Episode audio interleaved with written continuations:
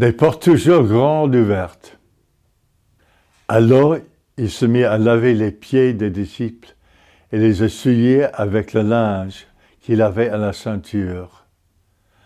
Jean 13, 5. La dernière nuit, avant la mort de Jésus, les disciples sont fatigués et les pieds sont sales. Alors Jésus les lave. C'est un geste de bienvenue, normalement fait par un esclave lorsqu'on arrive chez quelqu'un. Ici, Jésus fait en sorte qu'ils se sentent chez eux, avec lui. Ils vont célébrer ensemble la Pâques, le rituel du foyer juif. Nous aussi, nous sommes tous appelés à être chez nous dans l'Église.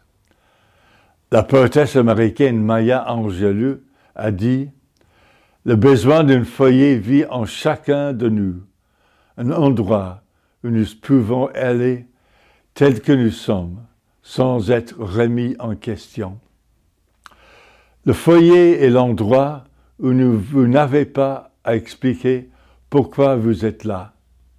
Le pape François a déclaré L'Église est appelée à être la maison du Père avec des portes toujours grandes ouvertes, où il y a une place pour chacun, avec tous ses problèmes, et pour aller vers ceux qui ressentent le besoin de reprendre le chemin de la foi.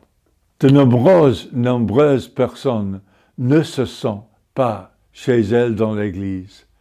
Les divorcés, les remariés, les homosexuels, les transgenres peuvent avoir l'impression qui ne seront pas acceptés.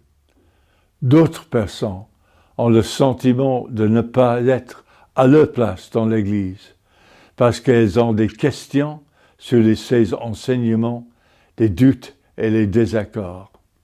Mais à la fin de l'évangile de Matthieu, lorsque Jésus apparaît aux disciples et les envoie prêcher dans le monde entier, il est dit que certains doutaient mais ils ont quand même être envoyés. Nos questions sont précieuses, et si nous les posons bien, elles peuvent être un cadeau pour la communauté. La devise de l'Académie dominicaine de Bagdad est Ici, aucune question n'est interdite.